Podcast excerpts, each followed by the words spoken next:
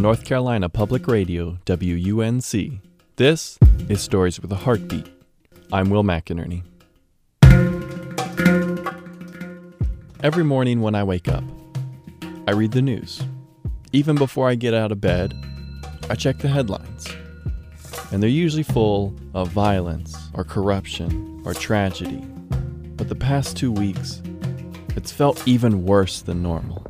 20 hostages are confirmed dead after an armed siege at a cafe in We Bangladesh. covering something An of a national emergency Islamic that is unfolding in the city of Police Dallas, involved Texas shooting in. Louisiana is leading to protests. Video that allegedly shows the incident quickly going viral. That's where an officer We do wanna opened fire on this Philando Castile as he sat in the Now, passenger there has seat been of a an explosion in the Saudi Arabian city of Medina. Another attack Local being blamed on ISIS, the bomber third mass terror attack carried out by the terror group in the last week. This one, the deadliest in Baghdad in nearly a It is decade. France, Nice, France. That's along the French Riviera.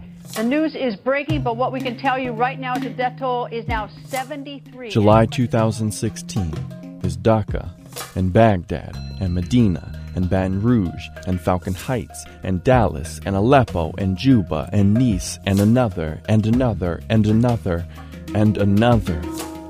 It feels like the news won't stop. It feels like the second I record this, there will be another one to add to the list. How do we make sense of any of this? In these moments, I turn to poetry and I write. Not because poetry has all the answers or some magic solution, but because it connects us to the humanity. It helps us find meaning, and it pushes us to think and to challenge ourselves. Today, we're going to hear two poems that try to do just that. I want to start by sharing a story I wrote several years ago. It's a poem about an overseas trip and a simple conversation that changed me. And it's one that I'm often reminded of, especially on weeks like this.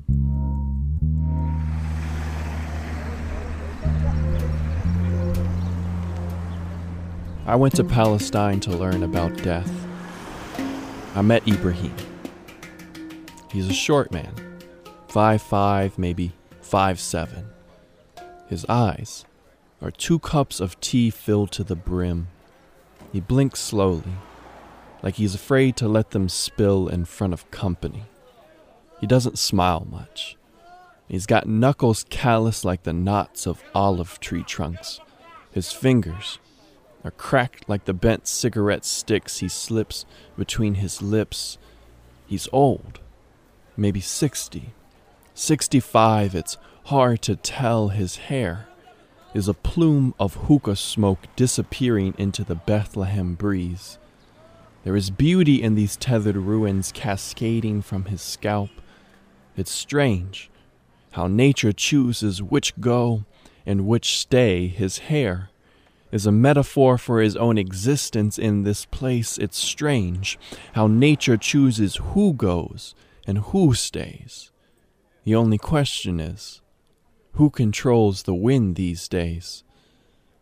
Ibrahim doesn't smile on the surface. A matter of fact, he doesn't speak much either. His tongue is a mason's trowel forged in a furnace of resistance. His lips, two brick walls battered in decades. On most days, this gate is padlocked in silence. His teeth are ivory tombstones erected in the sacred ground of his jaw. He knows what death tastes like. So when he utters a sound, each word rests in the mausoleum of his mouth. I came to Palestine to learn about death, but I met Ibrahim. On one of my last nights, I asked him from the balcony of his cramped refugee camp home, Are you happy? That was a stupid question. He said, Yes. Do you see this breath? Happiness is my choice. He points. Are you happy? I said, I don't know. That was a stupid answer. I went to Palestine to learn about death, but I met Ibrahim. He only speaks when it's important, so he, He speaks about life. Ibrahim doesn't have time for death. He speaks of heartbeats and breath, Ibrahim. You are fear's obituary in the flesh, unafraid, a stoic pillar planted in a shifting Palestinian sand, a man with every reason to resent existence, but he didn't. I want to learn to smile like Ibrahim, below the surface.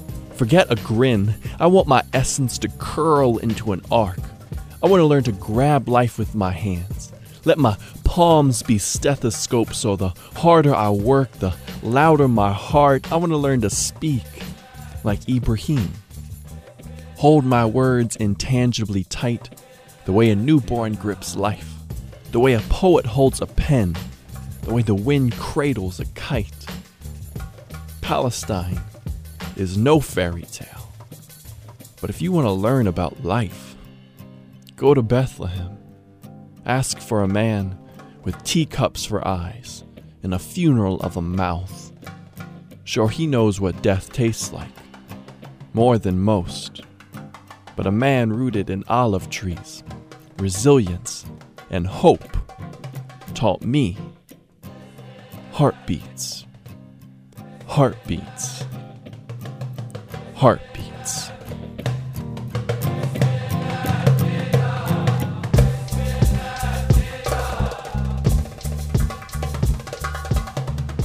Conflict is a prism into humanity.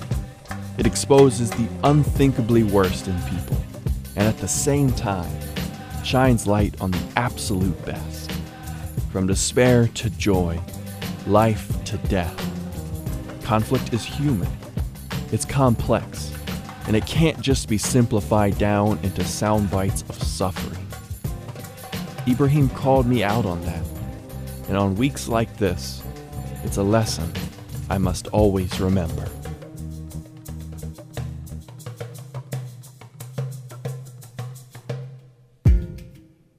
From an intimate one on one conversation, we're now going to pivot to a story about an attempt to understand an entire revolution. Back in 2011, I was in Egypt and Tunisia covering the Arab Spring movements with two other poets and a photographer. Our project was called Poetic Portraits of a Revolution. We explored the human stories behind the protest movements. After listening to all the news this week, I was reminded of a piece from back then. So we're going to close the show with a story from Cairo in July of 2011 by Mohammed Musa, Kane Smego, Samir Abdel Khalik, and me. We recorded this piece with borrowed equipment at 4 a.m. in our improvised studio, which basically consisted of us sitting under really thick blankets in a hot Cairo apartment. This story looks at the vast spectrum of conflict from within the Egyptian revolution and seeks to find meaning through poetry. Dang, they're pushing hard, y'all. You want to try to go? There is a word being thrown around a lot in Cairo these days Boltageya, or armed thugs. It's used by police to describe protesters, and by protesters to point out henchmen hired by the police. It seems like everyone is a Boltageya to someone. It's a difficult word to define, kinda like revolution. So we've been tiptoeing a fault line searching for answers in the stories that shook a nation's foundations to the ground, finding fragments of meaning beneath the rubble. Like 33 stops on a subway map with the names of famous politicians, and one scratched off where Mubarak's name used to be, like a lottery ticket reminding a country that sometimes, when enough people play the odds, everyone wins and a new name written by passengers in its place, with sharpie and shaky handwriting. Ash-Shuhada, the, the martyrs. martyrs, a memorial for Egypt's underground movement, visible for all to see. Just wait, just wait. We are finding meaning in the pride of a woman named Hiba, who told us how she confronted a police officer during a protest and how he couldn't gather the courage to make eye contact with her I guess it was too intimidating to look directly into her determination. We are finding meaning in the tales of a protester named Muhammad. They must. We have to finish what we start. Wounded by a sniper's bullet, he recalls lunch on the front lines. where a man was passed a small loaf of bread and tore half of it for the person next to him who did the same, like shreds of a better tomorrow passing between palms that can't quite read the future. Muhammad said that when the bread reached him, it was just a tiny piece, but he too tore it in half and shared it with an unknown man beside him. In Tahrir Square, you didn't always know your brother's name. We are finding meaning in the story of a Cairo cop with a heavy conscience, trying to regain hold of his humanity by helping a street artist keep paint from dripping off the face of a martyr's mural. There is already enough blood on his hands, and he knows it. We are finding meaning in the charred carcass of the old party headquarters, abandoned and torched by protesters after the fall of their dictator. Its beautiful blackened bones bear an unfortunate resemblance to the church firebombed during a clash between Christians and Muslims just a few weeks later. And I think, they say God works in mysterious ways. Well, the devil must counterfeit his minted miracles with a sweaty stack of his own. And revolution, is no different. For every tale of wonder and transformation, there is another of stagnation and false hope. Like the fruit vendor who still makes less than minimum wage. Like the family whose loved one has been replaced by a picture frame. Like the woman who still hears catcalls in the street after the crowds have dispersed. But one thing is for sure some incredible changes in consciousness have occurred here. But many seem to feel that it may not be time for fireworks just yet. That's the Boltagia. That over there is the Boltagia. You see him? You learn a lot from them. Because back home, our revolution is still raging, too.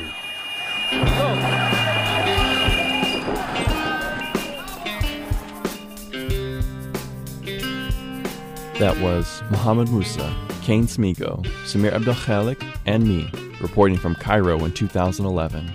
It was part of Poetic Portraits of a Revolution, a project we'll revisit later this season on the podcast. We're going to follow up with some of the people we interviewed back in 2011. Five years after the revolutions, what's changed? Is life better now, or is it worse? The answers are complicated.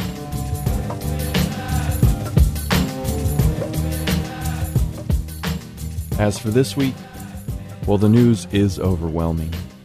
But looking away is not an option. The bliss of our ignorance is poison. Rather than averting our eyes, let's re examine the way we look. With a poetic lens, we can view the spectrum of human stories, acknowledging the depth of sorrow and loss, and at the same time, honoring the strength and resilience we see. Through this storied and human approach, maybe we can heal. Maybe we can connect a little more, and maybe, maybe we can change ourselves and the world around us. That's what poetry does. It makes us think and act with creative, passionate force. This is Stories with a Heartbeat. I'm Will McInerney.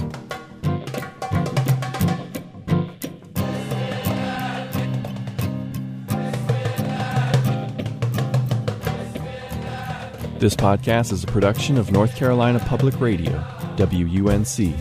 This episode was produced by David Brower and me. Our music is composed by Stephen Levitin, also known as the Apple Juice Kid.